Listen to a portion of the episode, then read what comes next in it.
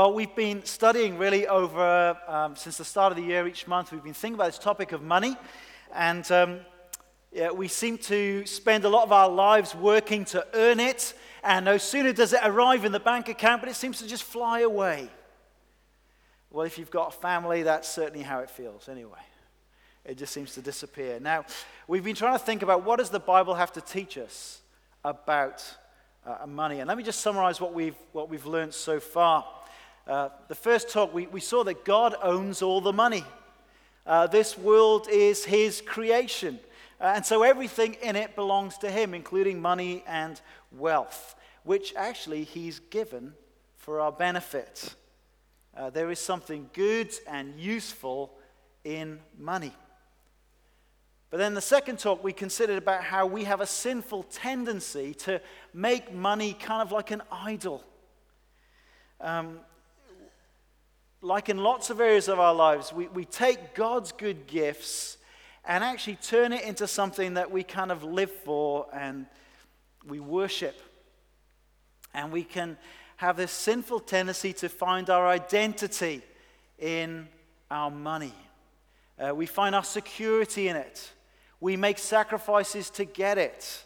When we have it, we're happy. When we don't have it, we're sad. It, it rules over us.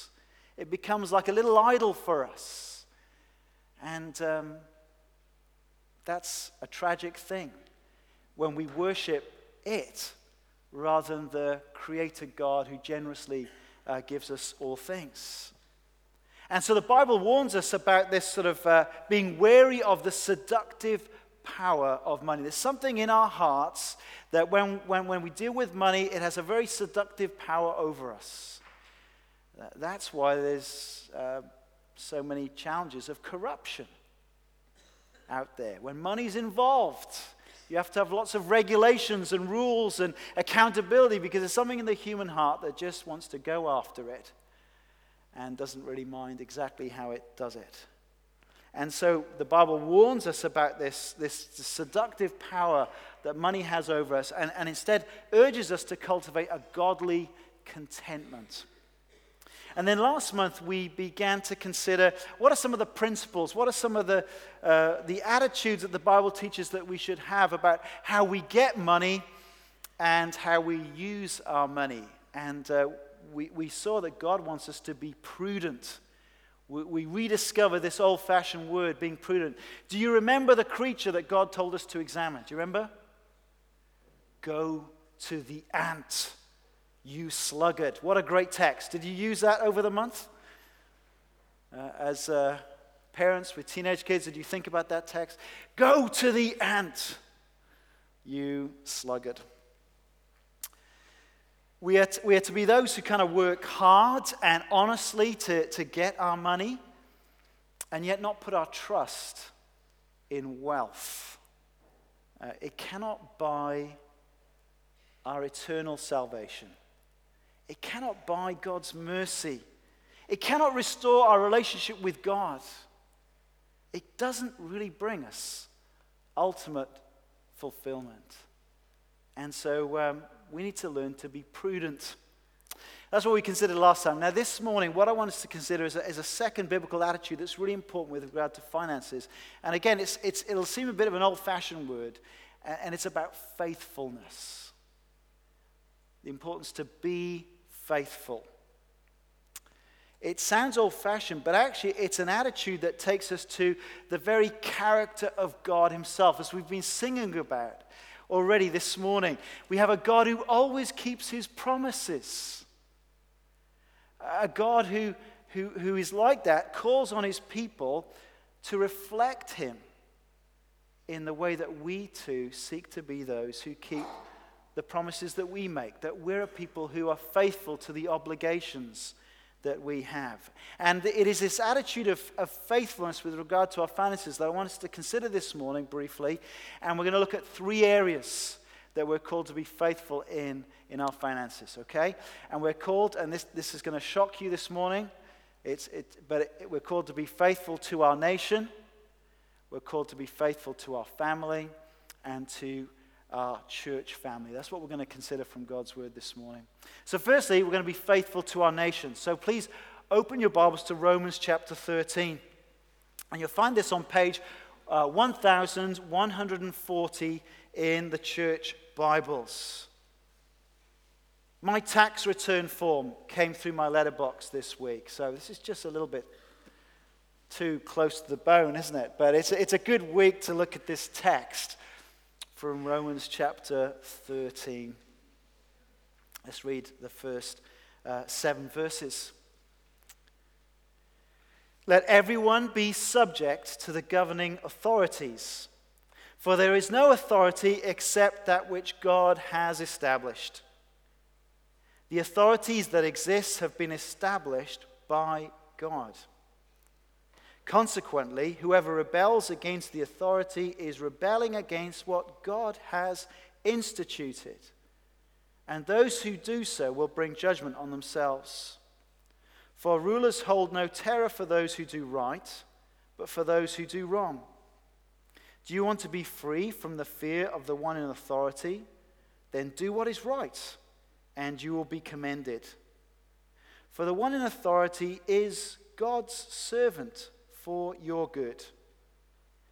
But if you do wrong, be afraid. For rulers do not bear the sword for no reason. They are God's servants agents of wrath, to bring punishment on the wrongdoer. Therefore, it is necessary to submit to the authorities, not only because of possible punishment, but also as a matter of conscience. This is also why you pay taxes. For the authorities are God's servants who give their full time to governing. Give to everyone what you owe them. If you owe taxes, Pay taxes. If revenue, then revenue. If respect, then respect. If honor, then honor. Well, this is a, a thought we don't often dwell upon. But uh, do you notice the principle there in verse 7? Give everyone what you owe them. And because of the authority structures that God has put into his world, we are people with certain obligations on us. And we have an obligation to honor those God has placed in authority over us. And that includes our civil government, which only kind of works if we pay our taxes. This is exactly what Jesus taught uh, at a time when there was no democratic system for voting the government out in the time under the Roman Empire when there was this dreaded and hated Roman poll tax. Jesus is asked whether, she, they, whether they should pay it. They were kind of trying to trick Jesus. And his reply was this Give back to Caesar what is Caesar's, and to God what is God's. See, authority structures are, are given by God as a way of enabling the rule of law, the protection of people, and a punishment of those who do wrong. And so we ought to pay our taxes faithfully to enable those who work uh, full time in governing and, and, also to pay those who work on behalf of the state to provide services that uh, serve us as a nation. We need to pay our taxes so that they are properly supported. That's the principle there, isn't it? Verse 7 Give to everyone what you owe them. If you owe taxes, pay taxes. If revenue, then revenue. If respect, then respect. If honor, then honor. Uh, it's a principle that should be followed by those who run big businesses like Starbucks, Amazon, and Apple. But actually, it's, it's true for us as individuals. We ought to be faithful as Christians in paying what we owe the government. And, uh, you know, if you don't like the amount you have to pay in tax and you don't like how the government's using it, then we do live in a democratic nation and uh, you can make use of your vote next time around to uh, ask your, uh, the members running for Parliament where they stand and what they're going to do. That's something they never had in the first century. It is important in our civic life as citizens of this country that we live with this attitude of, of faithfulness regard to our finances, for in so doing, we are being like our Heavenly Father, who always pays the bills. New every morning your mercies I see. God faithfully sustains his creation. He's just, he's faithful, he's impartial. And this same principle of faithfulness should be reflected through our dealings with others. You know, if, we, if, we, if people provide services for us and uh, we agree to pay them for it, we should be faithful to pay what we owe. That, that's just simply part of our Christian discipleship with regard to our nation. So let me ask the simple question Are you? Are we paying what we owe to our government? Secondly, second area of faithfulness in our finances, we're called to faithfully support our family. So please turn with me to um, 1 Timothy chapter 5, and you'll find this on page 1193. Page 1193. Again, remember, this is written uh, in the first century, and uh, in this time with the Roman Empire, there was no welfare system to support people who couldn't work through old age or disability. And the Apostle Paul is teaching Timothy um, how to be discerning about who the church, who the local church should be practically caring for. And we're going to pick it up from chapter 5, verse 3. That's page 1193 in the church Bibles. Chapter 5, verse 3. Give proper recognition to those widows who are really in need. But if a widow has children or grandchildren, these should learn first of all to put their religion into practice by caring for their own family and so repaying their parents and grandparents. For this is pleasing to God. The widow who is really in need and left all alone puts her hope in God and continues night and day to pray and to ask God for help. But the widow who lives for pleasure is dead even while she lives. Give the people these instructions so that no one may be open to blame. Anyone who does not provide for their relatives, and especially for their own household, has denied the faith and is worse than an unbeliever. Now, the Bible's pretty straight about this topic that actually we shouldn't be providing for people who are able to work but out of laziness, choose not to work. And so make themselves dependent on other people. In Second Thessalonians, we considered this last time, the Apostle Paul teaches the one who's unwilling to work shall not eat. And so he addresses the idle and disruptive person by saying this settle down and earn the food you eat. But even having said that, I, I, I, want to acknowledge, and there's people here in this room that are probably already beating yourself up right now. There are those in this room who would like to work, but right now you're unemployed. Uh, right now you're not able to work because of disability, because of ill health. Well, don't go beating yourself up this morning. Uh, that, that's not the point of this, of, of this talk. Thankfully, we do live in a, in, a, in a country which has had a Christian heritage where uh, through taxation, the government does provide social welfare to support those as a safety net for those who are not able to work. But these biblical texts are directed to those who could work but who are idle. And the biblical principle of faithfulness is clear, isn't it? As far as you're able, we ought to look to provide for our own food and for our own needs. But in addition, there's a clear responsibility to actually provide for our own family. Look back at verse 8. Anyone who does not provide for their relatives, and especially their own household, has denied the faith and is worse than an unbeliever. See, in a Christian worldview, the, the family really is the bedrock of society. It should take, it should be the place that uh, where a man and a woman ideally uh, seek uh, the loving nurture of their children. It, it is the place where children are taught to know God and, and through, through their words and actions, uh, the gospel is commended to them. Uh, they read the Bible, they pray with them, they feed them, they love them, they care them, and they launch them out into the world. It should be a place of safety, instruction, support, and love until they reach adulthood. And of course, sadly, uh, that's not the story of all people, is it? Some people have not experienced a stable, loving, caring home, but in fact, home was a place of confusion, and conflict, abuse, and sadly, even harm. It could be drug addiction, alcohol addiction. Uh, it could be the fruit of the sexual revolution, really, that promised freedom, but has just continued delivering brokenness in homes and in people's lives.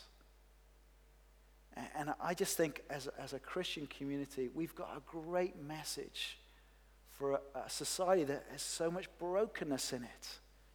Jesus Christ came into the world to save sinners. He saves people and he transforms them, not only just for eternity, but for now as well. I can think of many dear friends who, as children, experienced terrible abuse growing up in, in very difficult homes where uh, there were new partners in their home who abused them. But since trusting the gospel and following Jesus, they've broken that cycle of generational abuse. And their children haven't known a day where they haven't been loved and cared for and nurtured.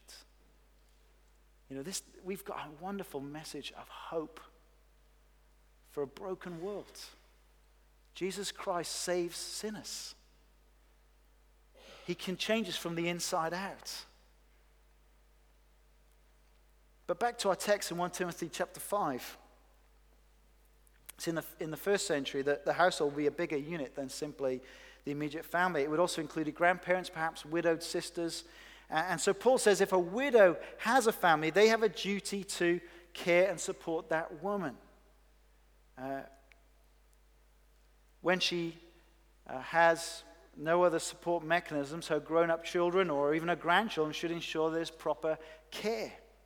And so, in Paul's category, uh, that widow is not really in need because the family should take care of them. The, the Christian family supplies her needs. And so, when Christians are being faithful to support those families, then the church can focus on the support of those vulnerable, godly widows without any family, without any means of support. And of course, actually, this is the reason that we have a fellowship fund here at church. It's a, it's a mechanism by which uh, people can give money, and uh, at the discretion of the elders, uh, we look to meet acute financial needs within our congregation. We have folk who will sit down, help people work out why they're in acute financial needs, help them straighten up their finances, but we have the capacity to help you because we want to obey God's word and, and offer help where it's truly needed. And so, thank you if you support the Fellowship Fund.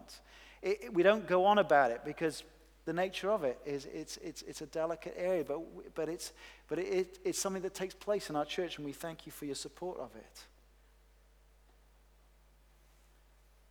But in this area, can I ask, are we faithful in supporting our family? It's worth thinking that through today. So, when it comes to our finances, we're to be faithful to our nation, to our family, and thirdly, to our church family. So it's in the same chapter, chapter uh, 5. If you look down at verse 17 and 18, uh, the elders who direct the affairs of the church well are worthy of double honor, especially those who work is preaching and teaching. For scripture says, Do not muzzle an ox while it's treading out the grain, and the worker deserves his wages. So you see this flow. Immediately after talking about the responsibility of, of providing support for your family and support um, for uh, vulnerable, godly widows, uh, it, it, turns on to the material support of full time elders, those who provide leadership for the church, those who give themselves to preaching and teaching of the congregation. And I think these are the people that we more commonly tend to refer to today as pastors or ministers. Um, now, you know, as a pastor, you're drawn to that phrase double honor. Does that mean double pay, do you think? I don't think it does mean that, actually. Uh, I, I, think it means that the pastor that does his job well deserves both respect as well as financial support. And this second aspect of support is clearly uh, indicated with this wonderful analogy. We had to think about going to the ants. What do pastors, you need to think about with pastors? Cows oxes. I like to think of a mighty ox, a sinuous, mighty ox. Well, this Old Testament law says, do not muzzle the ox while it's treading out the grain. You see, as the animal works hard to make food for your family, in the Old Testament covenant law, it says, well, don't let, let it eat as it works. Don't hamper it as it's working to provide for you as your family. Don't, don't put something over its mouth so it can't dip its head down and eat some of the grain that it's, it's digging away. It, it, you know, let the, let the cow eat when it's working for you. And this is the beautiful illustration that's used to think about pastors and ministers. In 1 Corinthians chapter 9, uh, Paul speaks of the right that he had as a, as a gospel worker, as an apostle. It's a right that he didn't actually utilize when he was ministering in Corinth, but he speaks of the right of those engaged in gospel work to be supported in their work, to be able to support even their wives and presumably their families. And this is something that Jesus also taught. Now, it seems that this um, same attitude of faithfulness is at work here.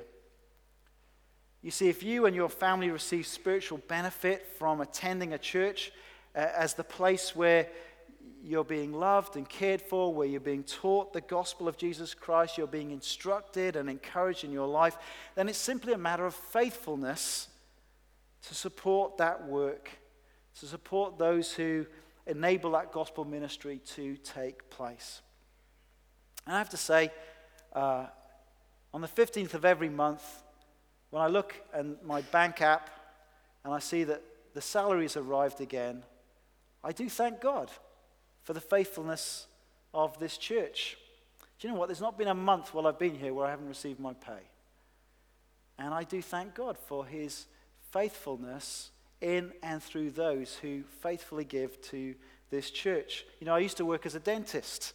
I used to pay my own way for ministry. I, I kind of did three days of teeth and I self financed myself to do ministry in a local church. Um, and so I count it a great privilege that people have enabled me to focus my time and my energy to being a pastor in this church. Um, so here's the big principle give to everyone what you owe them. And as a Christian, we're called to be faithful in these three areas regarding our finance to our nation, to our family, and to our church family. But I suppose it begs the question how much? How much? Um, I suppose it's the category of church that we, we struggle with the most. Our families let us know their needs, they're quite vocal about that. Uh, the government very helpfully sends you demands, and uh, if you don't pay, it just gets rougher, doesn't it? They have ways of making you pay. Uh, but what should we give to our local church? Should it be 10%? Should it be, in religious terms, the tithe? Uh, in a study, study booklet by Matthias Media, Cash Values, which i have been uh, reading a lot for this series, um, it says instead of calling it tithing, we should call it 10%ing because that's basically what tithing means. Is 10% the required amount, whether it's the, uh, the gross or the, or, the, or the net of, of people's pay, is that the required amount for the local church? And I think if we say, is it required by the Bible, the answer must be no. There's no explicit command in the New Testament that says that 10% is the amount that we should be giving. Uh, it was something that actually was uh, a part of the biblical account before the law. Remember, we, we looked at the king priest Melchizedek who blessed Abraham, and Abraham gave him a tithe. We thought about, about that a few months ago. And so Abraham thought that was the right thing to do. But really, the tithing teaching is mostly wrapped around the whole principle of how should Israel operate as a nation. It was a form of taxation of how they helped support the work of the temple. It was also a means by which they provided uh, some welfare for foreigners and widows. And uh, these 10% laws are no more binding on the New Testament Christian than the other food regulations of the Old Testament. There is no percentage given. Uh, I know some people would say, you know, under the Old Covenant, 10%. The New Covenant is so much better. Don't we want to respond with even more generosity? But there's no figure given. We're encouraged to be cheerful and faithful givers. And we have this simple statement do not muzzle the ox. This is about faithfulness again. If we benefit from the ministry of this church, we should ensure the bills are paid, that gospel workers are supported, uh, that we can pay the utility bills. Um, if you're glad there was heat today, that's because people have paid for it. Robert shared earlier our, our vision. We, we want to see lives transformed through Jesus to the glory of God. Uh, our mission is to, is to make disciples of, of all nations to the glory of God. And what we'd love to do is we want to continue to grow at the center. We want to continue to train everyone to be involved as gospel workers in their lives, but also to raise up uh, pastors, Bible teachers, evangelists, so that we hope to plant more churches, so that the gospel will continue to grow. We've seen two churches planted in the last two years, and, and we're praying towards seeing one in 2020. And all this uh, puts stresses and strains on us. As, as people head out and do church plants, that means the giving that they gave goes with them. And this is where it impacts all of us. And it's really a very practical way. We're saying, Are you excited about the vision of seeing lives transformed through Jesus and his gospel to the glory of God? Are you excited about that? Do you want to invest in that?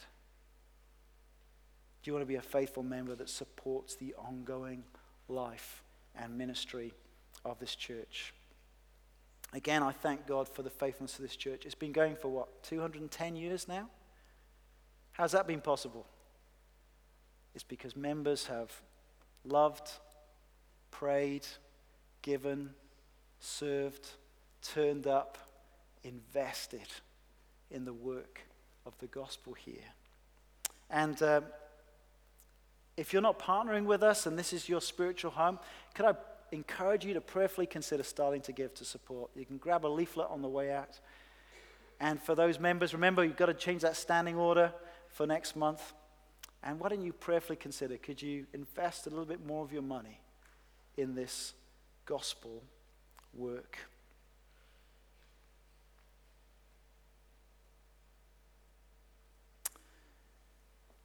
As we finish today, let's just have a brief moment of reflection. Maybe bow your heads. Let me just think about are we being faithful in paying what we owe? to our nation,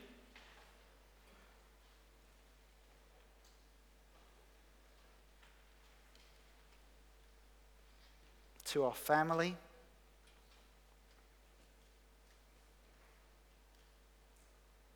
to our church family. Let's pray.